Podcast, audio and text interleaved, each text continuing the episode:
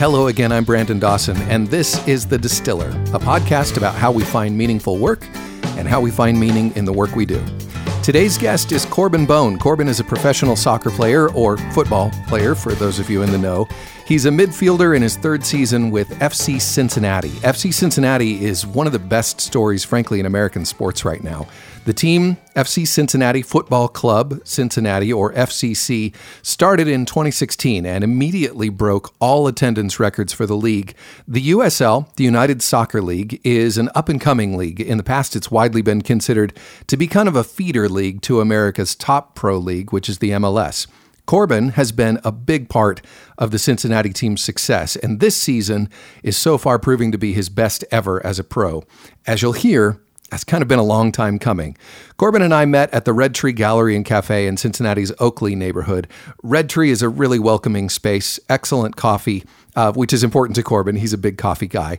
And on a typical Friday morning, Red Tree is absolutely packed with people. It's full of freelancers, offsite meetings, play dates, and on this Friday, podcasters. We grabbed one of the big tables in kind of the isolated front nook at uh, Red Tree, and Corben and I sat down to talk about what happens when your childhood play becomes your profession. Seriously, it's a cliche, but it's a pretty unique situation to be in. What is it like when the thing you've done for all your life becomes your livelihood? Corben was really open about the arduous process of getting to where he is now. That involved the disappointment of being one of the most hyped players in college only to see that fizzle even as his pro dreams came true. It was a reminder that even people who seem to live kind of a charmed life have gone through some pretty significant challenges. We also talked about the role that sports plays in our culture and what a powerful metaphor it can be for the questions we workaday people face in pursuit of our dreams. Corben, as you'll hear, is a really thoughtful guy, and I can't thank him enough for his candor his honesty. It made for a great discussion that I'm sure you're going to enjoy. So let's get into it. Here it is, episode 12 of the Distiller Podcast with Corben Bone. We're going to get into a lot of discussion around what you do, but I want to build a little bit of context first of all, just for for who you are. Okay. So give us your brief bio. Where are you from? Okay, uh, yeah, I was born uh, in Tulsa, Oklahoma, actually, and then moved uh, shortly after that to Plano, Texas, and that's where I grew up. Okay. Uh, grew up there uh, playing soccer, sports, uh, basketball, baseball, the whole. All of it. Uh, and, you know, my dad is a huge athlete, and uh, he played football, and the only sport I didn't play was football, uh, and that was because of my mom. Oh, really? Uh, she was like, "Yeah, you're not playing football." Didn't want you with head injuries Yeah, and- which with my size was probably a good idea. Well. So, um, but yeah, I grew up playing all those sports, and uh, I had a great childhood, super fun, um, and uh, we traveled to a ton of places for club, and uh, I really, really enjoyed it. And that's kind of when I started to fall in love with soccer, um, and uh, from that point, just kind of built that, um, I guess, uh, love and and passion and sacrifice for the game. And uh, which eventually kind of led me to to college. Right. Uh, Look, when did you, as a as a kid, when did you think you might actually be pretty good at this? so yeah, I I knew I was okay. So there was like a, a big club team in my age Mm-hmm. where like if you were the best player in in your region, you went to that club team. And Okay. this- the coach was like the best. Select he was like elite this or like whatever it was. yeah, he was like this elite figure that you always heard on the weekends yelling at his players because he was like the the guy. So you're like, oh man, I wonder what it's like to play for that guy. Right. So one year I, I played for a club team, and then at the end of that year, he recruited me, and he was like, hey, listen, I've seen you play. I think you're one of the the, the better guys uh, in, in our area, and I want you to come play for our team because I think it's going to benefit you in the future. Cool. Um, this guy Was that the was that the sell or was it? It's going to benefit us immediately to have you on the team. that was probably the sell to, to me, but the, to, to everyone else was like, yeah, we got to get this guy on our Right. team. Hopefully, you know. Yeah. But uh, and to this day, he's still a huge mentor of mine, and and, Oh, and cool. a big reason why I, I am here right now talking to you as an FC Cincinnati player. How old were you then? I was, ooh, that was probably 11. Okay. 12. Yeah. So, um, and, uh, so yeah, he basically recruited me, and I, I, I got on that team the next year, Mm-hmm. and uh, really ever since that moment, um, I, I kind of blossomed as a soccer player. Was that did that sort of like take precedence over the other sports then? yeah, at that at point? that point, yeah. So at, it's funny at the time in high school, it's it's all different now, which is crazy to me. But in high school, you could play club and club, uh, you could play club soccer and high school soccer. Right, right. And I, I also so my favorite sport is basketball actually. Really? And I played in high school. Okay. And so I was like, I'm playing basketball in high school. I don't care what anyone says. I'm going to do it. Uh-huh. And so I had this like trio of I had club soccer, high school basketball, high school soccer. Mm-hmm. So my schedule was crazy and whatnot, but. So I would play club soccer, obviously, and practice in the evenings and play on the weekends. Uh-huh. But I played high school, but I never practiced. I only played in games because I funny. played in high school basketball, and it was like my favorite thing in the world. Did your teammates hate you?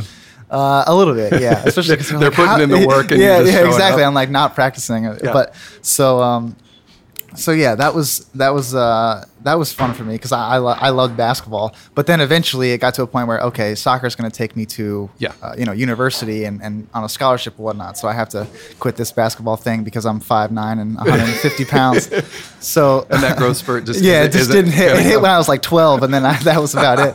So, um, so yeah, I stopped playing basketball and uh, pursued soccer as a uh, as a gateway into uh, getting a Yeah. scholarship to a university. So as a teenager, you're playing soccer, you're seeing this happening. Yeah. Um, when do you? Because I, f- I feel like this is all part of the of the development into who you are right now. Right. When do you get a sense in high school?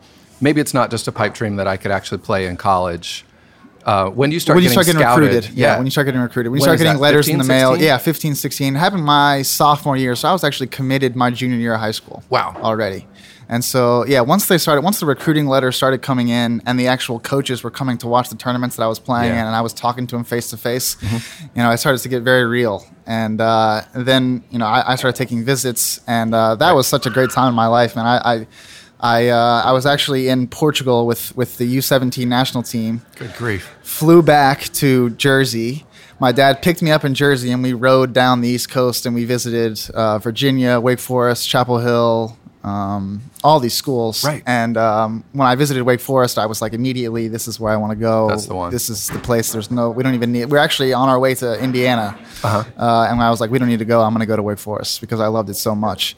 And um, for some reason, I don't know why, it was it was the allure of the team, and um, I'm I'm more of a um, kind of an introverted, small, t- uh, like small type of person or venue or like small groups, and Uh-huh. it's a very small school. It's like 25, 300,000 undergrad. Right on. And it was just my vibe. Okay. And the coach was fantastic. So um, So you were all in. You're 16, 17. 16, 17. So yeah, at that point, we I, I was like, well, we're gonna we're gonna commit to Wake Forest. So Yep. committed to Wake Forest, and then uh, just had you know fun my senior year. So how does the game change? Uh, first of all, how does the game change when you go from high school to college? What are the main changes in your life? Uh, Is it is Well, it just one- well? It's you know I've been playing already internationally and I've been traveling all over the United States, so it's not that much different. It's just Uh, a little, not really though. It's it's still different than that because Okay. Those tournaments are more like vacation. To be honest, you're there for six days. It's fun. You know, you're in like a foreign country you've never been, and you're meeting new people and this kind of stuff. So it's almost like a like a little camp. Yeah. It's, it's, they call it camps. That's, that's so when you go to college, it becomes. It's similar, and, and I'm sure to what like every other um, student goes. It's like it's it's the first time away from home, Uh-huh. but this is the first time where I'm practicing soccer every day. I have to perform every day to get on the field, and there's kind of a um, a new sense of um, respect I have for the game because, and, and for people playing the game because now I'm a freshman playing against seniors Yeah. who uh, are trying to get to that next level. right. Was there a big step up in quality? I mean, did you go from being big fish in a small pond to all of a sudden being oh god, I got to step it Oh, up? Oh, for sure. Yeah, definitely. There's a big step, and I, honestly, I think there there is a big step in each um, Mm-hmm. kind of uh, next level in, in you know club, college, pros, whatever, and there should be obviously. Yeah, but, yeah. Um, yeah, it was definitely new to me. I think the physicality was the big thing for me. You know, college athletes in college, there there's a, lot of teams put um, heavy emphasis on lifting, so the athletes become stronger and bigger, and and uh, so that's a big change. I think for me was like seeing the actual uh, physique of guys, like their their athletic ability.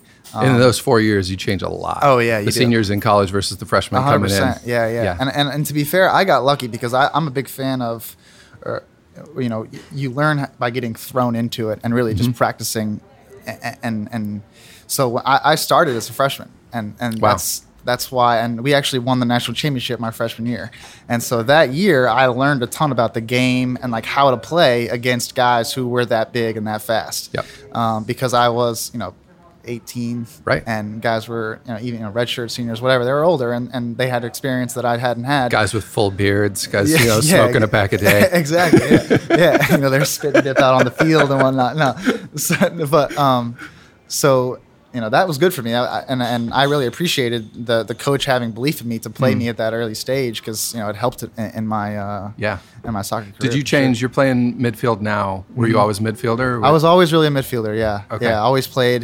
So we played kind of like a um, like a four four two diamond in college. Okay. Um, uh, which we've actually played a couple times this year at Cincinnati, and I've actually played the same position that I played in college that I played here. So Nice. I'm very familiar with that position, and I love it because.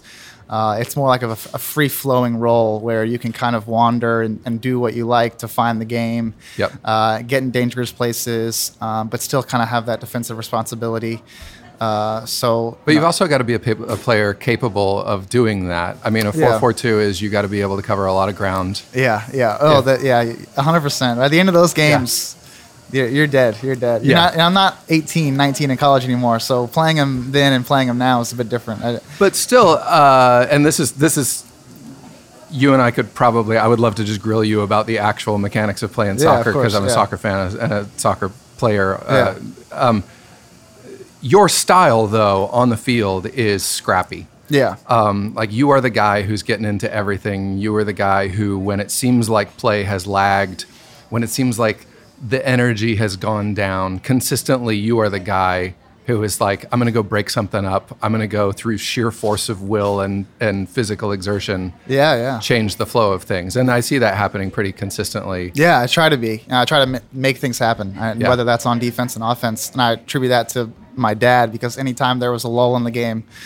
in, in club, and I started very early, he would be, you know, he would scream a word out, or, or it would just be a look. I would look at him, and he would look at me, and I'd be like, "Okay, you're right. Yeah, It's I got time." Yeah. So Yeah. I still have those those thoughts in my head, but it's ingrained in me now, so I do it without, you know. Right on. But yeah, And, and doing pretty well. Two goals so far this season. yeah, A- yeah. A, really pretty header against Ottawa. Yeah, it's the first. I, I posted an Instagram photo, and uh, I said it was my first and last header goal of my career because I don't I don't score headers a lot, but that I was was pretty pretty. happy with that one. To be fair, I I uh, Yeah, man.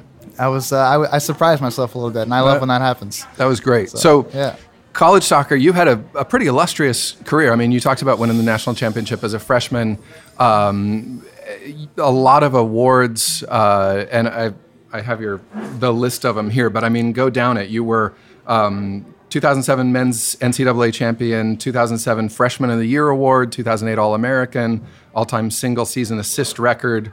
Uh, Mac Hermann Trophy finalist, ACC Offen- Offensive Player of the Year in 2009, and uh, a Dean's List honoree. You're Yeah. actually studying and going to school at the same time. Yeah, yeah, yeah. At what point in that process do you start thinking about the next level? Do you start thinking when you went to college? Did you have any idea like I might actually be able to do this for a living? Yeah, I was hoping to. Okay. Um, for sure, because at, at that time, really, it, it had just started to kind of sneak in where guys were weren't, weren't going to college and were going straight to the pros, to the MLS. Um, so I had talked to some people um, before going there uh, about maybe making that jump, and um, I, you know, my, my mom's a teacher, so she values education, and so do I.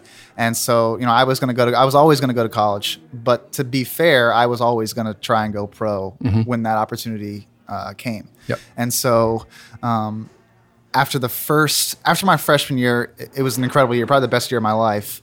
Uh, you know, college is incredible, and winning a national championship with with guys that had became my best friends in the world was like the pinnacle. And I was like, Yeah, where do you go the from clouds, there? you Freshman know? year Yeah, national exactly. championship. So at that point, um, and, and a lot of the guys who contributed to that team were juniors, so they were returning Uh-huh. as for their senior year, and I was going to be a sophomore. So it was kind of like known between all of us, like th- this next year is going to really be because we were better my sophomore year than my freshman year. Mm-hmm. There's no doubt about it. And and if you look at the roster, there's probably I mean there's four or five guys. Like my roommate is Ike Opara. Okay. And last year he won MLS Defender of the Year. Right. So we, our our team was stacked, man. So I was like, we, we're, we're going to do this again. Yeah. So came back at that sophomore year. And then after that sophomore year, it was tough because uh, we had made it to the Final Four, as far as you, furthest you can go, Mm-hmm. and lost in my hometown in Dallas. And To? so I was to, uh, it was to Chapel Hill, so, which is like a, a rival of ours. Uh, You know, Yep. I had a bunch of friends on that team. It was devastating. Yeah. And so at the end of that, um, all those seniors uh, left. Okay. And so it was kind of a new challenge, and, and we and and so at that point, uh, myself and, and my roommate Ike Opara, we kind of had to make a decision because we were getting these sort of at the time they call them Generation Adidas offers, where you can leave school early. Um, and, and sign a MLS contract for however many years, and, and, and it was it was a great deal. To be Yep. fair, it was, it was it was one of the best contracts you could sign in MLS at the time, and so um, we we mulled that over, and uh, it, it to, to me for some reason I, it just didn't happen, and I, and I wanted a new challenge to kind of take on this. Uh, this team on my own because uh, until that point it was kind of like I was like the cool like freshman or sophomore who didn't really have any worries and could kind of Right. live You don't have to lead the team. yeah, it's kind of just like, man, this is fun. This is cool. Right. But now it's a whole different experience, and you have to lead a, a, a team and become almost a new person Mm-hmm. uh, on the field. And I, I thought, and, and and my coach too at the time was like, you you need to do this for your career. You need to have these. You need to go through this moment of maybe there's adversity, perseverance, or Right. um, a different kind of leadership to get to the next level. And you were you were selected by your coach to do that. That wasn't just a conversation that you guys had. It was an official sort of position Right. with the team. Right. Yeah. Yeah. Yeah. What So- was what was that? Uh, yeah, it's essentially just uh, a leadership council and uh, guys that have been around um, a while, and, and so at that point, you kind of create this um, this community of people that make decisions or just basically lead the team and guide. You know what what seniors are doing for me my freshman year. Be that Yep. guy for the incoming freshmen, and hopefully get to this, that same level. And and we did, and that and and that was a huge um, achievement for myself is is leading that team uh, to a, another Final Four because a lot of people said we couldn't do it. Right. Uh, and then after after that year, we ended up losing in the Final Four again um, to Virginia, I believe. And then after that year, uh, it was it was kind of um, known to myself and, and a lot of other people that, that I was going to go pro and, and declare for the draft. okay. And you Uh, did. and I did. Yeah. First round picked by the Chicago Fire. Yeah, Chicago Fire, thirteenth overall. Uh-huh. Um, I was, yeah, I was. It was, it was a crazy time. I, I, I was hoping, you know, to, to get higher, but I can't. You know, it- it's not. That's not bad, though. and- yeah, no, it's not bad at all. And and at, to this day, like, I. I think it happened the way it was supposed to. Mm-hmm. It's tough to say that in the moment, obviously, and in moments past that, because I had a tough time in the MLS. Where did you think you were going to go in the draft? Did you Well, think what you were I had been told, I thought I was top ten. Okay. Which, um, and to be quite frank, like my contract was set up like that. Uh-huh. Um, and when it didn't happen, then you're just kind of like, oh man. even though it's 13th, you're Yeah, three out of the top 10, Yeah, but I know for those some, things for some matter. reason how that that feels like a loss. You know, it's like right. You know, it's it's like if you tie a game but they score in the last in the last second of the kick, it feels like a loss, but you tied. It's Right. not you know what I mean? So yeah, that was uh that that was um I wanted to be really happy and I was. I was ecstatic, but it was there was still like a, a bitter taste in my mouth Uh-huh. Yeah. that So now you're a pro. yeah. Chicago Fire, big city, a lot of expectations. How does that all change how you relate to the game? How did the competition level go up? How does the next step impact you? Yeah, this is when everything changes for me, honestly. Um, my life kind of got flipped upside down at this point. How so? Um, because I, up to this point, I've, I've always kind of been um, the, the guy, kind of Yeah. like the best player on my team growing up. And then in college, I got, you know, all these awards and, and signed the Generation Adidas contract. So I was supposed to be a person that steps into the league, contributes, and, you know, is, is, is, Takes is doing over, well. yeah, Yeah. yeah. And um, so in my eyes, I'm like, oh yeah, this is gonna happen, man. This is gonna be great. Right. well, it didn't happen that way. What what happened? And, what and to be fair, like it was just it was very very eye opening to me. So the year before that, this is just a little backstory on, on Mm-hmm. the fire. The year before that, the fire went to uh, the Eastern Conference Finals. Mm-hmm. And they did great, and for some reason, which what happens in soccer, the coach got fired. The you know it, it- they cleaned house. Everyone left. you do great, and Yeah, we and yeah. we reward you by getting rid of everybody. Right. So everyone left. So this is basically a whole new team. So I and that and that happens a lot of oh, times. Oh, yeah, I mean. Cincinnati sports fans have seen that happen Yeah, as yeah. much as anybody else. Is all right. We got to clear salary cap room, or we got to do whatever it's- to it's- build. It's a part for. of the business. It'll it'll happen and it'll continue to happen forever. Okay. Um, so, you know, I'm coming into a team that is brand new and that is has a brand new coach Mm-hmm. who just doesn't speak English. oh man. And at this point, I'm like, what? what do you mean he doesn't speak English? How's that possible? So the first practice. And you're not speaking metaphorically. You're No, saying no, he doesn't speak literally English. does he not. has a translator. Right. At training. So at, at training, you know, he's giving the talks to the group and then his translator Yep. will translate it to me. And, you know, and so, and for me, that was crazy. I was like, how is this? I knew that this was the pros and maybe like you had to go out and get a big time guy. And he was a big time coach. And, Mm-hmm. and I, to this day, I think he's a great coach. He just didn't speak English. So how is he supposed to convey his messages if, if, if the language barrier is, is a bit tough? And so, um, and and also and th- this is just, this sounds like me making excuses but this is just my reality really is is he had no idea what the draft was Hmm. he's coming from south america you know he Completely different system. they have no idea what the draft is so i Yeah. got drafted by the technical director not by the coach. not You're by not the his coach. guy. so at this point he kind of thinks i'm like an academy player Uh-huh. or or a guy who's like okay well, he's just here for development we'll we'll let him do his thing so i mean i really didn't have a shot that first year Hmm. And and uh, you know I I think I started maybe one or two games and the second game I started he took me out in the 37th minute Ugh. And so at that point my confidence was gone Yeah. so that kind of sets the stage And this is the, I mean, the first time. Uh, I don't know. I'm putting words in your mouth here, but it sounds to me that this is the first time that something like that has happened Oh, in sure, your yeah. soccer career, all the way from being a kid to coming here. This is the first sort of major setback, and the first time somebody's not saying you're the best guy on the yeah field. Yeah, definitely so That's hard to deal with. oh yeah 100% And, you're 22, yeah I'm 20 at this point 20. Okay, yeah, yeah. still a young guy. Oh yeah. So I um, I I, I mean, this these next, you know, however many years I spent in the MLS were like the most difficult. My, but I learned so much about myself and about life that it's hard for me not to appreciate it. But while you're in them, it's it's It's hell. It's terrible. It's Yeah. like you know I, I wanted to quit every day and that kind of stuff. But um, that, that's down the line. But yeah, so you know, go, getting into the fire it was definitely hard and and so then i start to question and I, i've written now a couple of things about um, identity so um, and, I, and i think you know a lot of people not not soccer players not just soccer players but everyone kind of struggles with the identity of like if if am i who i what i do or Yeah. am i you know something different and so at that point my identity as a person was a soccer player i was a soccer player um, you know that was who i was introduced as that was my Yeah. um, that was my life. That was what I gave the world was soccer. And so at this point, you know, it, it got so bad to where a point I was questioning what I could give to the world if I couldn't play Right. soccer anymore. Right. Um, so that was hard for me having those years in Chicago.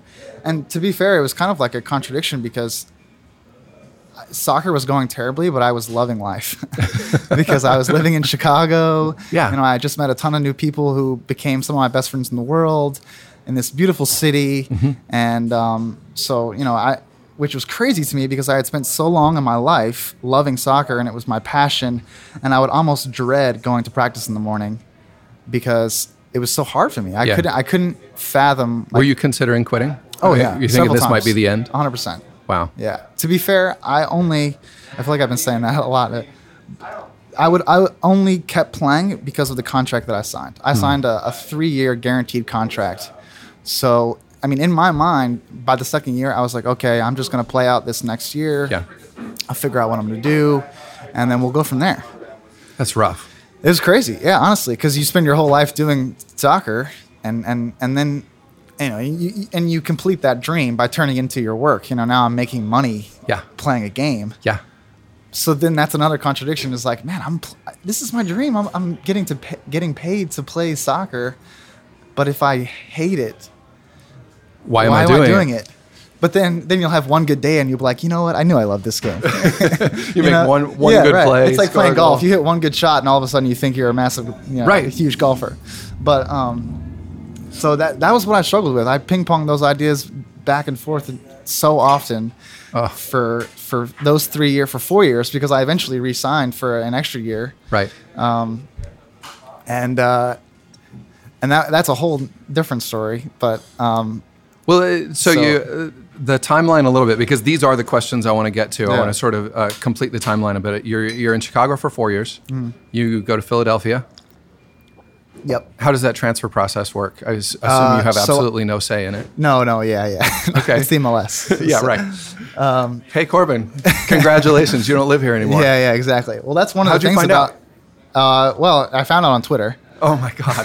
Seriously. but um, and a phone call. Uh, but uh, I, I was really I was really happy at that point when I got I, I eventually got I got selected in what they call a um, a uh, a reentry draft. So Chicago, I signed I signed a at the end of my third year I signed another contract with Chicago, and then after another year they had my option, but chose to decline it. So then I go into a reentry draft, which which uh, all other teams can draft out of. So all You're the a free guys, agent, yeah, essentially. essentially Yep. a free agent. Okay. Um, but Chicago still owns my rights Yep. and Philadelphia Union uh, ends up drafting me, Mm-hmm. uh, and a guy who I love, uh, John Hackworth, uh, great guy. He went to Wake Forest. Hmm. Uh, he was the coach, and, and I and I knew him well. And then their assistant, uh, Rob, who I also knew well, who was the assistant at Maryland when I was at Wake. So we, you know, it's, it's Yep. soccer's a small community, Right. And um, so I eventually got drafted. Uh, by then, and, and, and went to Philadelphia with the hopes of like you know resurging my career. And did that happen? Uh, no, it did not. Unfortunately, to be honestly, like in the beginning, it was great, and it was kind of a new beginning, and, and it's it was like when you get you know a, a, a new toy or something. I was so happy to be there, Mm-hmm. Yeah. and so like New fresh start, enlightened, you chance know, to believe in yourself exactly, again. Yeah, I started to get that belief back and, and whatnot, and it, and it went great in the beginning. I started I started playing some games. Um, and then uh, so my it was probably the seventh game I played in, Mm-hmm. and uh, I, I came in as a sub, and I ended up getting the second fastest red card in MLS history. Wow. what did you do? Yeah, Was it deserved? you can look this up on the internet, by the way. So anyone listening, you can. Everybody at home is Googling right now. So yeah, I ended up getting the second fastest red card in MLS history as a sub. I was on the field for like 63 seconds, and so, and at this point, Philadelphia was kind of having a troubling time. Uh-huh. We, we weren't winning a lot of games. We ended up winning that game, which I was okay with. But You fell on your sword on that one. Yeah, You exactly. reignited the team. um, but and that was the last game I played for the Union. The coach John John Hackworth ended up getting fired a week later, and uh, And he was your took o- advocate and yeah, interim took over, and Wow. that was it. and you, how long from that point until you end up at Cincinnati? Uh, a while. So I ended up. This, I'm a journeyman. I, I ended up. I mean, I'm just at this Yeah. point. I'm just kind of chasing this dream. But but the, the crazy thing also is, is that at this point, it's my only way to make money. Really. Yeah. I mean, this is my livelihood. Yep. So I have to figure out a, another way to do it. And an avenue opened up. Um, my old assistant at Wake Forest ended up coaching uh, a team that's now um, extinct is uh, Wilmington Hammerheads in the USL. Um, so they uh, he coached them and he was like, "Hey, listen, man. Like I know you're just looking to play. I know it's not like the, the fanciest place and blah blah blah, but, But it's work. Just come down here and play soccer." And I was like, "That sounds great." And it's on the beach. You know, at this point, I'm just trying to enjoy my life, enjoy soccer, and, Yeah. and just kind of fade away into darkness. Oh. no, no. So I go there, and it was great. I played, and I, I enjoyed my life. Um, and uh, it was a good year. Our, our team was was bad. We, we weren't good. Uh, we should have been good, we, we, but we weren't. Uh-huh. Um, and then I ended up getting a call, and uh, one of my the, my other old assistant at Wake Forest, uh, this guy Ryan Martin, uh, he calls me and says, "Hey, we're starting up this thing at Cincinnati. Uh, you know, I know you've had a tough go at it, but we still believe in you, Cool. and uh, you should come try it out." And I, I'm like, "Dude, I'm on board, man. Let's let's do this thing." Right. so, um, yeah, and then I was one of the first eleven to to sign, and. Uh, one of the three left. So Well, yeah, one of the original three Yeah, is yeah, you yeah. and Jimmy McLaughlin. and Jimmy and Kenny. okay. Yeah. All right. Yeah. And all three of you doing amazing Yeah, yeah. things, having a great season so far. Yeah, they're killing it, man. It's it's awesome to, to be here with them still and and uh, you know doing what we're doing. It's great. And pointing toward the team getting back into MLS, and there's Yeah, yeah, everything that's happening Yeah, ar- yeah, yeah. around that, which So- is really great. Yeah. Well, let's let's transition a little bit. We, you've hinted, and I've sort of been pulling you away from the philosophical aspects, but um, how does the process of taking your childhood love and turning it into what you do for a living change how you think about that thing? Do you still think about the game? I mean, I, I was thinking about this earlier, and I was I was remembering uh, Michael Jordan, um, you know, and the fabled. I don't know if it was true or if it was apocryphal, but everybody said that when he was playing for Chicago, he had a love of the game clause in his contract, which means that he could play anywhere that he wanted to at any time because a lot of pros they won't let you play pickup games because you can't they can't afford to let you get Yeah, hurt. yeah, right. like how does your love for the game change over everything that you've just described as it becomes work? Yeah, a, a ton of things change. Um, I mean, for me, you know, they always, you know, there, there's like, I don't know, but playing back then, it's it's it's for the love of it, 100. percent It's for the passion of it. It's for the joy of just going out there and playing the game, being with friends, and basically just connecting on a level that that that it's through sports, and it's great. And that's what I fell in love with. And you can still do that, obviously, at the pros, but there is a job aspect and and a competitive nature that just doesn't exist when when it's just uh, club soccer. Yeah. Um, because you're fighting for jobs, and and so when that changes, um, it definitely your mindset ha- has to change Mm-hmm. uh, because if if it doesn't, then then you m- might not survive. I mean, Right. really, you you have to have this selfishness about you that. Um, propels you into that kind of like killer instinct where okay this this is i'm a part of a team Mm-hmm. um, but this is how i'm providing for my family Yep. um, and even that aspect changed it for me is as soon as i had a kid and, and, a, and a wife and, and now we have a house it's like i have to provide for those things i have to be able to, to keep those things around for my family Yep. um, so I, I think that's the biggest thing is, is, is the is, is the money and the livelihood and, and money. You know, it, it changes things Yeah. definitely. And so um, it becomes a very much a you know that cliche of a dog eat dog world. And and um, unfortunately, I mean, you can still find and like that's it's it's it's tough because on, on our team, uh, you know, this year the team is incredible and all the guys are fantastic. And when you reach that level of like you can still have that that competitive but also compassion it's a great blend and those end up being the great the great teams is when you can have that competitiveness and compassion built in and you end up making each other better and it's Right. hard to find Yep. it really is and so i've only been on a few teams and that team at wake forest was one of them uh, and um, that that they're successful and also can survive in that sort of Yeah. that that atmosphere It's interesting. I think a lot of people think about professional athletes, and obviously, for the people that we see most often, it's a pretty privileged position. But it's interesting to think about um, most people's work careers. They're kind of, even if they're working for a big company, even if they're sitting in a cubicle, the decisions they make are their own, their performance is their own. They're judged on whether they do a good job or not. They're given a raise at the end of the year based on whether they did okay Yeah. or not so much of your livelihood is dependent on things that you can't control. Um, whether they hire a coach that can actually speak your language, Right, yeah. whether the rest of the guys on the team can get along with each other, whether the team can coalesce, you know, whether somebody gets hurt or doesn't get hurt over the course of the season. yeah Um, and so you, there's a certain amount of it that you control. Yeah. You talked about that selfishness, but it almost seems like it's it's absolutely necessary because so much is out of your control. Yeah. That when you have something you control, you have to just just grab it by the throat and make it everything you can. Yeah, hundred percent. I mean, the variables, the thing. I mean, that like you just mentioned a ton of them, and the, and those are all hundred percent correct. I mean, it's it's tough to control, and and so at the end of the day, when you have that chance, so I, I mean, a lot of the times, you know, when I was in the MLS, my only chance was was to play as a sub. Mm-hmm. So and and it's it's hard because you end up wanting to like, okay, I'm going to go on the field and I'm going to score immediately, but then you end up playing poorly because you have that in your head. and trying you're like, too hard. Yeah, exactly. So I I think you have to find that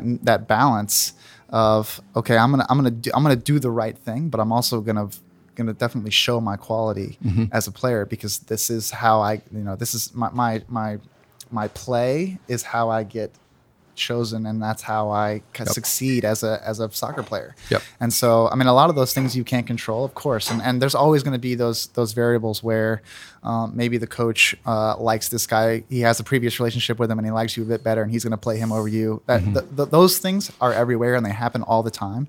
And to be fair, that affected me when I was younger and I would get super mad about it, and I would be like, "This is stupid, man! Like, how is this possible? Like, blah blah blah." And then it would affect my play, and I would end up not playing to my full potential because I was worried about these things that I couldn't control. Mm-hmm. Well, as soon as I realized that, like, listen, that's not going to, you only, it's, it's only gonna make you worse. It's only gonna make it worse. Yeah. So I had to really think and say, okay, what are the things that I can control? Is is on, when I step on the field, I'm basically perfect, and to make it as hard as I can on the coach or whoever it is that keeps me around here or who is playing me, whatever. I have to make it as hard on them as possible. When I look them in the eye and say, "Why am I not playing?" They just say, "I, I You got to give them no excuses. yeah, exactly. Yep. And so that's kind of what I've built my my play around is I have to be almost perfect because there needs to be no excuses. Yeah. You know what's funny about that is uh, it- before we started recording, I told you that um, some of the things I wanted to talk about were the ways in which I feel like the life of a professional athlete is completely different, and then in some ways, absolutely no different Yeah. from the professional life of anybody else. And I feel like that lesson is a lesson. I've coached a lot of people, done career coaching and, and different things, and I have said to people the fastest way or the, the the most secure way to ensure your advancement in your career is to make yourself indispensable. Yeah. Um, and it's true no matter what you do.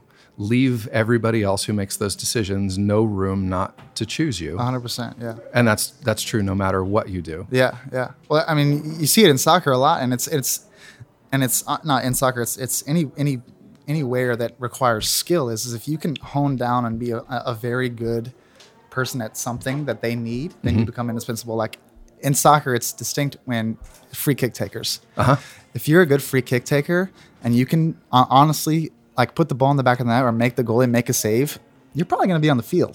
That's You know David I mean? Beckham built Exactly. an entire career A- on a that. hundred percent. So Yeah. like, if you can find that skill, and a lot of people have, and uh, or or you know, a goalkeeper. I mean, Mm-hmm. it's another area where you can literally, if if if your goals against average is is you know low, then you know so, Yep. uh, and that margin for error is is is, is you know, but yeah, so that that's a big part of it, and Mm-hmm. and for me that's hard because I don't have that one skill. But I think, and you mentioned it earlier, the one thing that I do try and provide at all times is that that willing willingness to work and and the energy Yep. and and that sort of thing that you can't deny that I'm going to give you that every time I kind Yeah. of step on the field. And I think that's that's part of it is that journeyman Yeah. approach. I mean, it sounds to me the way that you've matured um, as a player, but as a person over the course of your career is Yeah. to see it as I'm here to work.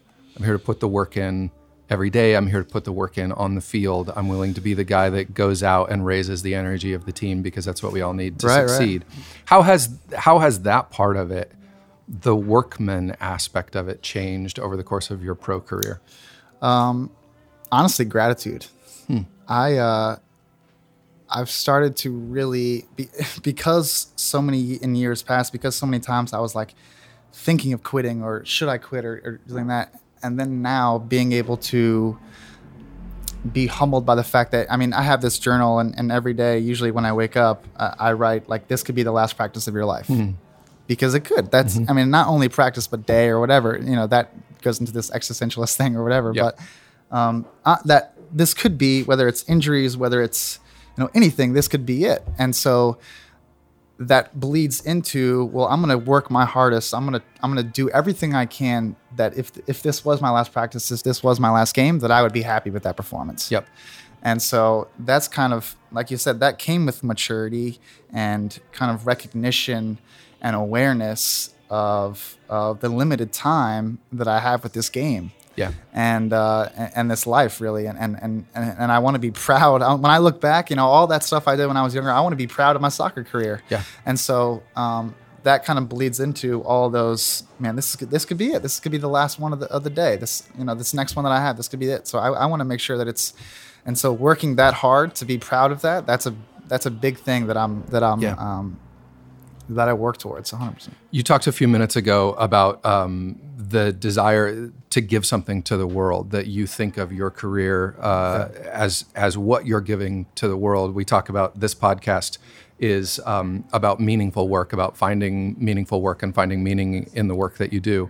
Where does that desire come from for you? Because you're obviously, even in the way that you're talking about it right now, you've matured into a, a position of thinking about this Yeah. in a larger way and thinking about it in terms of how this is meaningful to you beyond whether or not you you score on Saturday night. Yeah, hundred percent. I, I think for me, I, I've kind of learned and uh, taken in this idea that the mental side of the game is so much greater, uh, for me at least, than than.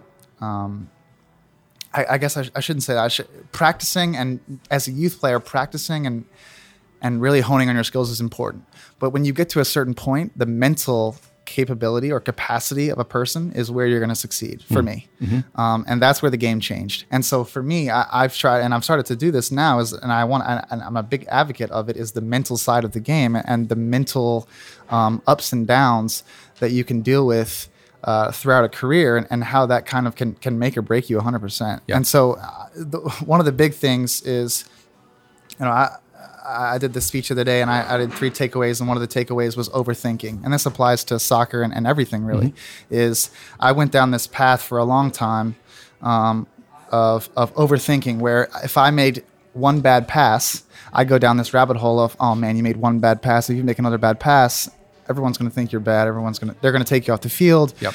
then you're not going to play the next game then your career is going to be over that's just classic overthinking. That's a slippery slope yeah, right there. 100%. Yeah. That, but that's the reality of overthinking because usually it has a negative connotation. Mm-hmm. You're going to go and you're going to end up someplace w- w- that isn't a reality, but you're there now and, right. and you're thinking it. So it, it, you made it into something real. Yeah, you're, you're, you're getting, you're willing yourself unintentionally exactly, exactly. into the place. And so when I realized, and the, my, the breakthrough for me was when I became aware of that, I could actually shut that down inside my head. So saying that what I what I want to um, give to the world or or show is that you can be a soccer player, but also think outside of the mistakes or, or, or the highs and lows of the soccer game. You can actually um, kind of play with a free flowing mentality, and no matter what happens during the game, the outcome doesn't doesn't really right doesn't really matter. If if, if you can think positively, it's still going to be positive in the end. So, what I mean by that is like whether you make a bad pass or not, the next play, it only depends on when you get that that next when you get that last pass out of your head. Mm-hmm. So like I, every I, moment is new. Exactly. Every every and, pass and, and is the first me, one. That it, that bleeds into living in the present moment yep. because you can't live in the past, you can't live in the future. If you live in the present moment, then you're going to be the best player you are at that moment because you are. Yep. Um, and that that's that was super hard to get to for me. And How it, did that it happen? Took me a long time. Who made you aware of that? How did you? Honestly, you talk about was, a shift. Yeah, it was just a. It was kind of a it was a self discovery in a way. Mm-hmm. I, I, became, I started getting into reading. And so I started reading like self help books, if you uh-huh. will, and trying to learn about the mind and, and the human body, really. And at that point, I got into um, stuff where, like, wow, you know, your mind's a powerful thing. And then I applied it to the soccer field, and I ended up becoming a, a better player because I could play, you know, free flowingly. I could play without fear, mm-hmm. um, that kind of thing. I, I think and and one of the best books I read for this, it's it's not even applicable. Uh, well, there's a ton of books that I could that I but yeah. One and is, you can give us the uh, your yeah, reading list, and we'll put it okay. on the website after the fact. I would love to see the Perfect. stuff that's yeah, really been meaningful to you. Yeah. Um, one is it's called Deep, and mm-hmm. it's about freediving. got by this guy James Nestor, and basically it's about the the human capability to go beyond what we think we can do. Yep. And so it's it's about using your mind and creating. Um, your reality through like not necessarily positive thinking, but just awareness. Yeah. Knowing. Um, and so he goes into like these crazy, you know, freediving is, is a crazy sport, and I and I love it so much because it's basically just letting go, and humbling yourself into the ocean, right? Which is like this crazy thing, and realizing, um, you know, you're here now, you know, living in the present moment, being aware of of you know who you are and, and self-discovery and that kind of stuff that it's those are all, all those principles are inside that book. Yeah. And so when i went down that that that path it honestly made me a better soccer player. How did that change how you train every day? Yeah it's the same way. I mean I, you, you, sometimes you go into training you're like oh man i'm not really feeling it right now you know i don't, I don't know. But those are the days that you you end up taking on from regretting because uh-huh. then you leave practice. You know, you lose in a small sided game, and then you leave practice, and you're pissed off. So mm-hmm. then it mm-hmm. ruins your day. So then when I go home and see my kid, I'm not smiling. I'm like, yeah. oh man, yeah. you know what I mean? I'm not in the moment. I'm thinking about that 6v6 game that I lost because I was lazy and you know that kind of thing. So, and getting insecure about what that's going to mean for ex- your play on exactly, Saturday. Yeah, yeah, it's it's that it's that domino effect of those thoughts. Just because just because you went into training with sort of a bad attitude or maybe a little bit lazy, then it becomes this thing that ruins your day and could ruin your weekend. Yeah. But um, yeah. I, I feel like some of these parallels are obvious. Some of them are are uh, surprising. I think the. Do you find that within the guys, the community of players that you're in right now, do a lot of guys think about the game this way? I think you're starting to.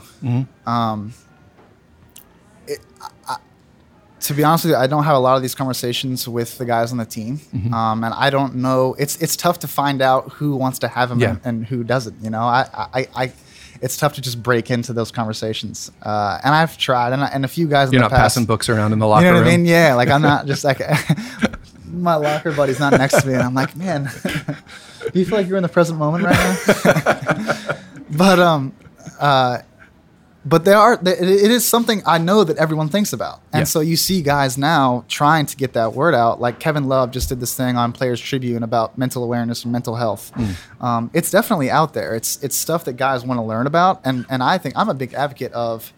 Um, that will that will take guys to the next level. Yeah. hundred percent. If if you can get your your mental game, um, and your physical game at this equilibrium, then it, you you will be so much better as a player and as a person. And and, I think those coincide. I mean, I, honestly, the, the more aware I become and the more kind of um, seeker of that I, I am, I, Yeah. I've become a better player. Yep. for sure. Yeah, and I mean the the uh, rise of sports psychology just as a field Yeah. of study over the last 10, 20 years bears that out. A lot of people are, 100%. are paying more attention to that. Do you have practices outside? I mean, how many hours a day do you spend training? Not maybe like four or five. How many days a week? Uh, normally six days a week. Okay. Yeah. Do you have practices or do you even have time for practices? Uh, Mindfulness practices or different things? You, you mentioned reading. What else do you do to cultivate this for yourself? Uh, we do yoga on occasion Okay. for sure, and um, that helps definitely. Um, yoga's one of those things that I don't do enough. I, always say, man, every time I do it, I'm like, man, I should do this more, and then you know, Join the crowd. life happens, and then you end up not doing. it. But um, reading is a big part of that. Mm-hmm. Uh, and then honestly, I, I love writing. Writing is like a form of Mm-hmm. therapy for me, or getting my thoughts out, and then I can kind of think deeply. But a big part of this for me, and, and, and, and a reason why I love having these conversations is is is having those conversations. Mm-hmm. That that pulls it out of me, and, and finding guys and friends who I can have that those sort of conversations with is sort of like uh, getting to the bottom of those topics and, and Yeah. figuring more figuring out more about what's inside of each of us from from a mental standpoint, and and how we can achieve um, things through that. Yeah. Uh, and, and finding those friends. Uh, I don't want to say it's difficult, but it's rare. I think. Um, you know, I don't have a ton of those people, but um, so those conversations that I have have really helped, and uh, I'm hoping that eventually we can get to a point where, like you said, teammates are having those conversations. Maybe not in like a um, a structured way, but just you know because it's part of the game. Yeah, but I, Um, you know, I don't know. Um, one of the the fields of questions I want to ask you about is sort of the um, the difference between like USL and MLS and sort of what you guys have access to in the United States. But I know that a lot of teams at the higher levels uh, within the NFL and within Major League Baseball can bring those people in and facilitate those processes. I don't know if that's anything that's happening within soccer at all in the states or whether it's something that like MLS teams are providing that the USL doesn't have access to yet. Yeah, I'm not sure. Uh, I I don't know. It's not happening obviously for FC Cincinnati. Not right now. Yeah, I, I don't. I don't. Um, who knows? Maybe in the future it will. Yeah. And um, Maybe it'll be you. I, I, yeah, maybe I would love to be. Honestly, I had these conversations. I'm like, man, you should maybe think about doing that. And I'm Yeah. like, oh, that'd be great. I'd have to learn a lot more, but I. Ah. And so, um, but I I mean, you've seen it in the past, definitely. I think the last World Cup, the biggest thing for me is Germany. They, they had a sports psychologist with them, Mm-hmm, and they said it was like the most beneficial tool that they had during that because that's a hard thing to do. I mean, the World Cup is the biggest, Oh, yeah. you know, event in the world. Yep. And um, for that amount of time to, to stay focused at a level at that, I mean, that you gotta, you have to have some sort of tool to help you with that, I think. And, and so that was a big piece. And Yeah, and you see suit. you see that process. I mean, that's why a lot of people are talking about Steph Curry and falling in love with him in the last four or five years is because of the joy that he brings Right. to the game, and and it's obvious when you're seeing it take place. Mm-hmm. It's not always as obvious how to get to it. And again, Yeah. I, I, bring it back to the parallels are obvious. No matter what you do, if you can bring that level of freedom, if you can be your best self at every moment if you're not worrying about the politics of the guy in the cubicle next to you or what the boss thinks about you, but you're just doing Mm-hmm. Yeah. what you have to do and doing it as best you can, you're gonna you're gonna be good at what you're doing. Yeah, and it's infectious too. Yeah. I mean, that's a big part about the, what the team uh, aspect of, of soccer is. I think that that attitude and that that mindset is infectious. And if you if you build that within a team and it blooms, then you become this team that no matter what happens, you're you're going to succeed. I mean, that's. I mean, it, you know that positivity is going to break through a lot of things that, that other teams might not. I mean, Yeah. whether it's you know if you're two 0 down and you have to come back and win, or if you have three games in a week, or if you have an Open Cup game and stuff like that, it- the entire team is going to have to contribute no matter what. And if Right. you're on the same page and you're no matter what happened previously or, or might happen in the future, that's going to set you up for success if you have that sort of mindset. I think. For sure. You know, it's interesting. There's there's a lot of reasons to look at the impact that sports has on our culture, especially professional sports, mm-hmm. in a negative way.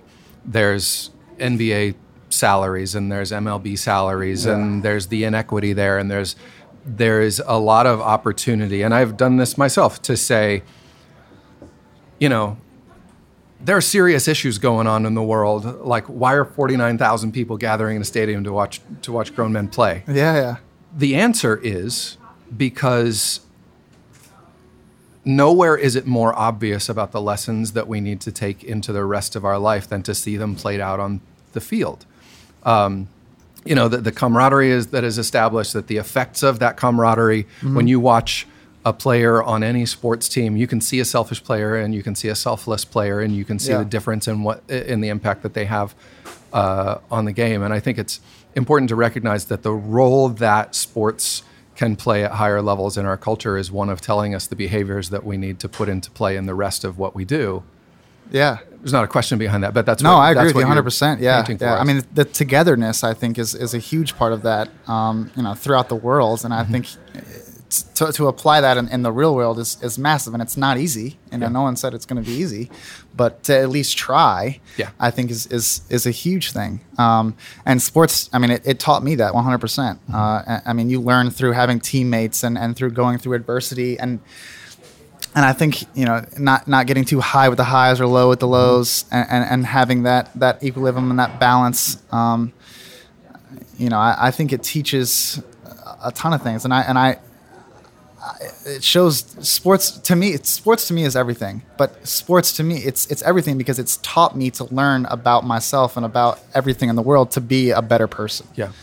And I think, you know, for sports to do that is it's a beautiful thing. And, and so when I go to the stadium and there's like 30,000 people in the stands, like that's that's a beautiful thing to me. Uh, people want to come watch us play, so we want to give it back. You know, you want that reciprocation. Yeah. Um, so uh, yeah, I think you know sports brings people together. There's no doubt about it, and and and it's a beautiful thing, and it's been a part of my life for so long, and um, I hope it continues. Yeah. Uh, you know, I- not to go off on a tangent, but the crazy thing I just popped in my head, but and I, the crazy thing about sports is like, for me, my soccer career is it's the only career really that ends like abruptly. Where you know, like if you have a if you're an accountant and you start being an accountant at You can do you know, that for your entire working probably career. for the rest yeah. of your life. Yeah. There's there's like a there's like a date Yeah, I wanted to ask you about this. Yeah. Like, how do you deal with that? It's crazy. You me. can't- you can't do this until it's- you're it's 65. honestly, and you don't think about it, and then all of a sudden it's like here, and you're like, how?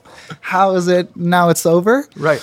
You know, and so now, and and and when you start to think about that, I, I, that's a big reason why I started to also think about you know the the the, the mental side of that, and and and applying these these uh, values and these attributes of sports and soccer to real life because real life is right around the corner. Yeah. you know what I mean, and um. So yeah, it's just a crazy concept to me that that it just ends. Well, so It what, really- are, it- what are you doing with that? Like, how is the work, the work, how is the the daily, the Yeah. conditioning and the training Yeah. and the performance on the field? But how is the mental work preparing you for the inevitable end of your playing career? Yeah, it's tough. I, I think, you know, I, I think uh, first and foremost, you have to you have to accept that it's going to end. Mm-hmm. I think that's the big thing. And for for a long time, you know, when you're young and you're in it and you're playing, you're like, oh man, I'm going to do this forever. You know, when you're 21 and then you wake up and you're 29, Uh-huh. and you're like, man, I I have to get over the fact that like this isn't going to be forever anymore. Yeah. Um, so, uh, and I think the best thing you can do mentally is use all the tools that you got and use the experience through however far you went, if you if you learned about the business side of it, if you learned so much about the technical side of soccer that you want to be a coach, use that tool. Because because and I was talking about the other day, I was like literally, it's like I went to soccer college for 10 years and so now that that's the most knowledgeable topic i'm i, ha, I have Right. you know what i mean that's what i know most about That's why a lot of players go into coaching exactly or commentating hundred or percent. And Yeah. so, and for me, you know, I, I struggle with is that what I want to do, or do I want to accept kind of a new challenge Mm-hmm. and and find myself a little bit more outside of soccer? Um, so I'm struggling with with that now. I mean, I'm trying to figure out, you know, what's the next step for me, and and and I'm trying to do that through writing. Uh, you know, I started that that Corben's Corner thing where I Mm-hmm. Yeah. try try my hand at, at writing, if you will, and and it's for me it's great because I can you know get stuff out on the page that I've wanted to for a long time. Right. But I can also figure out, hey, are people um, responding to this? Do they feel like they uh, they like this or or, or whatever? Um, certainly seems like they are yeah, I, thus I, far. I like to think so. Yeah, yeah. and, so- we'll link but- out to that as well from Okay, the great, yeah. from the if Yeah. you're listening to this go to the website and we'll, we'll link to all of this yeah. stuff And and where does that go? Like where like where do I take that? Um, so Uh, how uh, I don't know if this is an insensitive question to ask, Mm-hmm. but like you look at that horizon, how many years do you think you have left as a player? I mean, I mean, uh, you know, fingers I'll- I'll crossed answer it this injuries. way. No, no, of course I'll play until I literally can't. So if if I'll play until I literally can't anymore. If For most for most soccer players, what does that end up being? probably around 31, 32, 33, like Okay. like low 30s, Yeah. I think. You know, I was I was saying the other day I, I like if at the end of this year for me it ended, I would be bummed. I would be really really Mm-hmm. not- sad. you're not ready to be done yet. No, but not Yep. for the purpose of and I still love the game, I, I, but not for the purpose of me like, oh man, like this, this is everything I've ever done.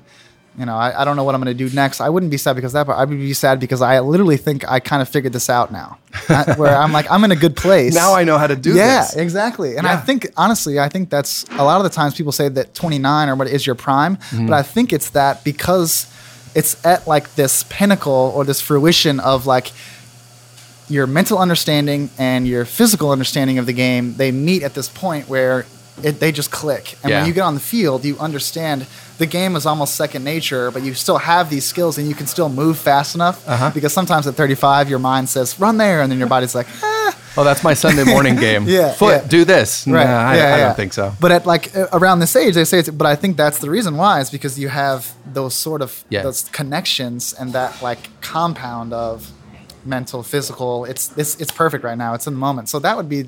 I I think I'm in a great place as a person, as a player, right now, where it's I'm, I'm I feel like I'm in that flow state a lot of the times. Yeah. And if, if at the end of the day, if this season ended and that was it for me, I'd be like, man, I still.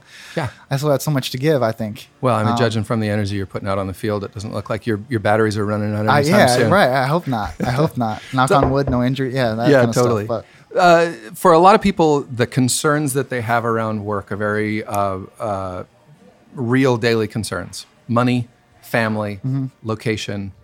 Um, I'm interested in, in switching gears a little bit to talk about the life of a professional athlete. okay. Um, you have now uh, forget about college. You lived in Chicago, Philadelphia, Wilmington, Mm-hmm. now Cincinnati. You got a great thing here with a team that's developing, uh, continuing to develop, and seems to have no future to that. So there's no reason to believe Yeah.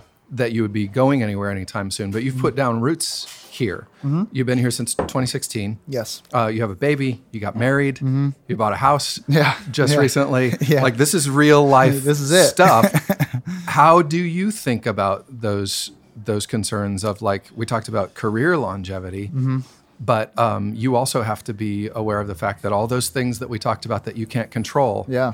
You know, uh, Yeah. I mean, Carl Lindner changes his mind tomorrow or something like that, and Yeah, it's like, true. What happens? well, yeah. I mean, even that, or I, I think the biggest, and we're talking about the differences in the workplace with maybe soccer or, or what have you, any other job really is is you know the the ability of of the trade. I Mm-hmm. mean, you can get traded and have it. I mean, you can get traded in the morning. They say, hey, listen, we traded you to find out on Twitter that you're yeah, moving to Philadelphia. exactly. And you're like, well, okay, I'm going to pack my stuff in this van, and Right. so then, Do you and your wife have you had conversations about that? Like We what- have, and they're very real conversations. Yeah. Uh, you know, she is a very successful tattoo artist in the city, Mm-hmm. and she's from here. She grew up here, so her clientele is is based here, and she does really, really well. and she does amazing work. Uh, if you oh, want to, we'll link to her. Instagram Yeah, account. Yeah. So she has a ton of awesome clients, and uh, and that's because it's in Cincinnati, Yeah. and uh, you know she hasn't even been tattooing for that long, and um, she's become um, a great tattoo artist, and their shop is amazing. She's had great mentors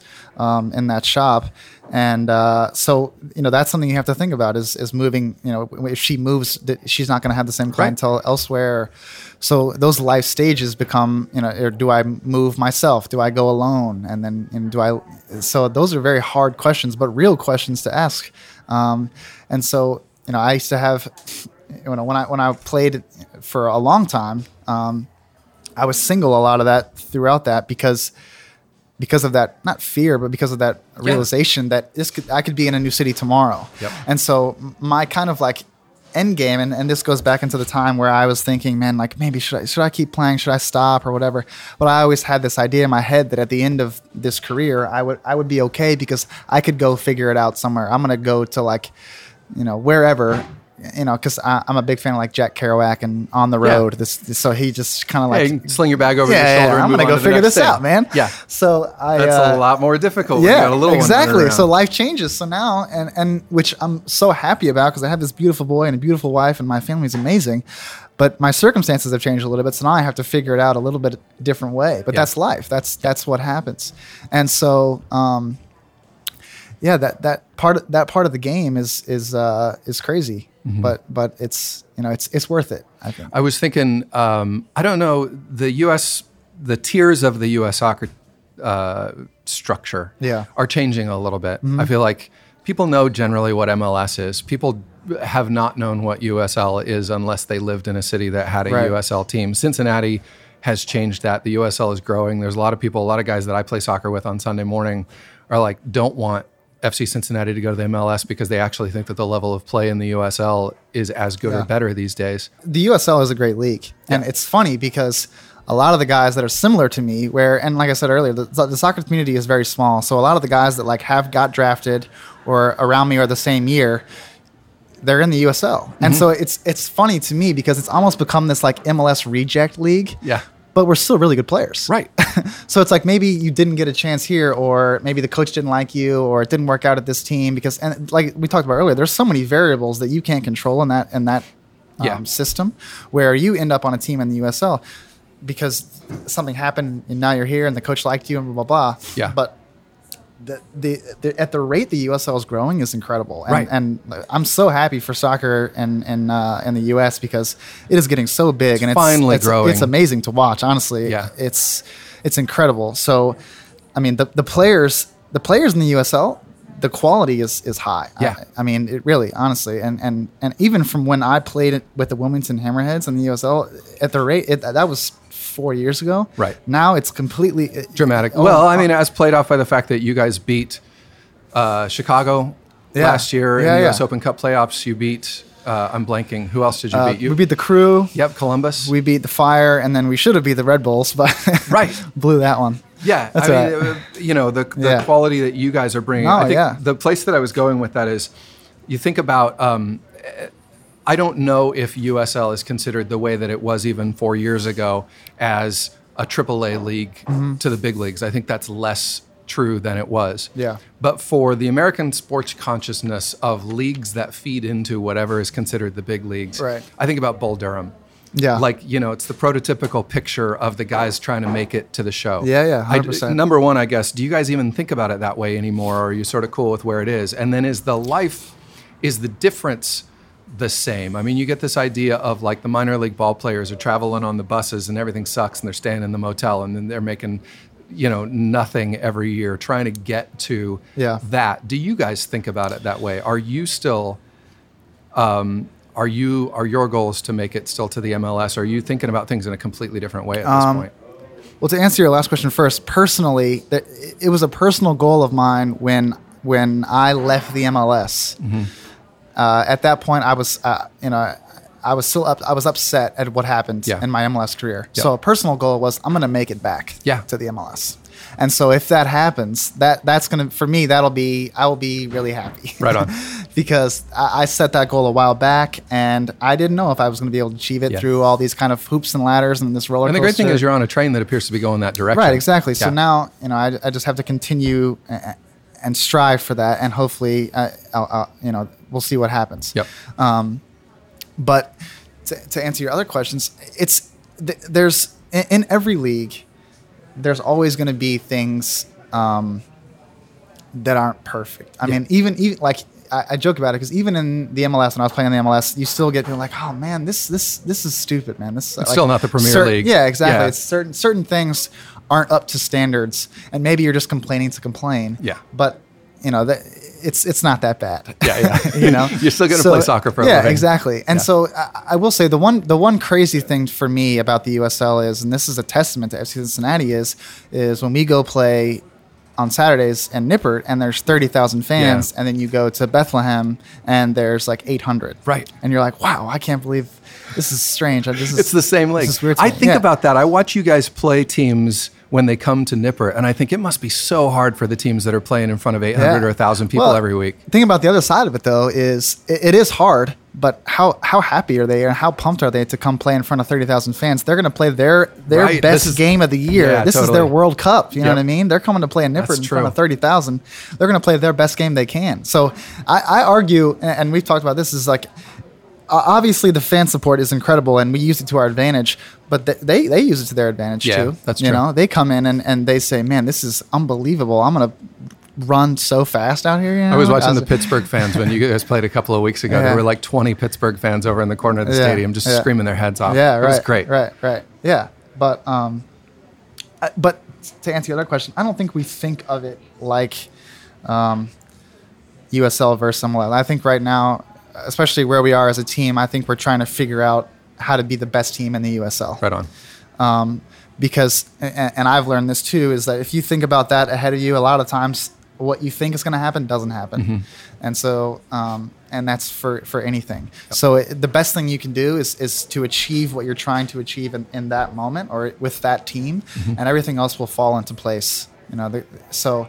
Um, I think right now, you know, it, the USL is a hard league. Yeah. And um, for us to, uh, you know, we're in a good run right now. So, you know, I think for us to concentrate on the USL and try to be the best team we can this year because we have an incredible team. Yeah. And uh, we can only get better. And I think we're gonna, as we do get better, we're gonna surprise people and say, "Wow, this this team, like you said, could compete in the MLS." Yeah. Or, you know, this the, the level here is just as high as MLS. You know, we we can we can do it. So, which you know, for us to to win and do those things, that only helps our cause. Yeah, Um, the, I mean, I know that the team made a lot of changes in the off season. It's like, Mm-hmm. uh, what are we, four or five games into the season thus Yeah, far? five. Uh, Yeah. We're talking in, in early May. Um, watching this team come together with all the new guys that you've got is going to be really fun. Yeah. This season, I I sit with a group of people that we've all had season tickets since the team started, and sort of like watching. You know, who did they bring in? Who Yeah, you got? right, who are you right. paying attention to? Right, right. Uh, watching that team together is going to Yeah. be a lot of fun. Last question for you because I think Yeah. we got to let you get to. It's just about time time for training. Uh, what are your What are your goals uh, right now for this season and for the future? What do you What do you have out there that you're looking for? Uh, I, I mentioned it before. I, my goal um, this year it was definitely to, to be more present, to be in the moment more, um, because there's so many things happening in my life now that I have to appreciate because they're gonna go by. So you know, even the seven month old, every day he changes. So I have to be there, you know, in the moment and not worry about other things. Um, and then for soccer wise, uh, long term is is um, to play at the highest level I can for, for as long as I can. Yep. Um, and, and that means taking care of my body. That means taking care of my mind. That means when I go on the field to make sure that I'm proud of each time I would put on the jersey or put on the practice uniform is, and, and, and to make it as hard as I can for anyone, for myself included, to, to stop playing this game. Yeah. Um, And so you know, those those are my long term goals, and, and and honestly, just to, to enjoy life. I think you know when, when, when I'm positive and enjoying life, and, and in a in, in a mindset where, um, nothing can really. You know, I, I'm free of the fears of the world. Really, I, I enjoy life more, and I and I do everything better. I play soccer better. I Yeah. I, I am just a better person. So um, yeah, I think those are my kind of. You know, I I, I want to be in the present moment and, and live my life kind of everywhere I am. I want to be there fully. Yeah. really. Good goals. Good things to strive for. Yes. No matter what we do. Of course. Corben, thanks so much for taking Oh, the time. thank It's you. been a, a real joy to talk to you and Thank to get you. insight into what you're doing and how you're approaching it. Thanks Likewise. for spending Yeah. an hour with us. Of course. Thank you. This episode of the Distiller Podcast was recorded live at Red Tree Art Gallery and Coffee Shop at 3210 Madison Road in Cincinnati, Ohio. Thanks again to FC Cincinnati's Corben Bone for joining us on the show. Corben's amazing season continues. The day after we spoke, he scored his fourth goal in four straight games as FC Cincinnati beat Atlanta 5 to 2. So we take a little credit for that good energy. You can learn more about Corben and FC Cincinnati on our website. We link to their web and social media pages. And as promised, we also have Corben's uh, inspirational reading list. Check it out. And you can even see some of his wife Annie's beautiful tattoo work as well. Find all of that plus links to Red Tree Gallery and Cafe at thedistillerpodcast.com. The Distiller is produced, recorded, and hosted by me, Brandon Dawson, with co production and booking from Terry Heist. Our show is mixed and edited by Justin Golden. Photography is by Kyle Wolf. Our logo was designed by Scott Ryan. And our videos are by Mike Helm of Minute Moments Productions. You can find The Distiller on Apple Podcasts, Spotify, Google Play, Stitcher, and tune in. And you can also now find The Distiller on YouTube, where we have closed caption versions of all of our audio podcasts for the hearing impaired. Please subscribe wherever you listen to be notified when new episodes are released. And if you like what you hear, please do rate or review The Distiller wherever you find us, because that helps others to do so as well. Don't forget, you can download episodes, you can find more information, including links, photos of the guests, and a map of all the places we've recorded the show. And of course, get in touch with us at thedistillerpodcast.com, or you can send us an email to mail at thedistillerpodcast.com. Whether you want to suggest people you think should be on the show to talk about their search for meaningful work, somewhere we should uh, record the show, or something interesting we should drink while doing it, and whether by email, on the website, or on Facebook, Twitter, and Instagram, we'd love to hear from you. So until next time, thanks for listening. Bye bye.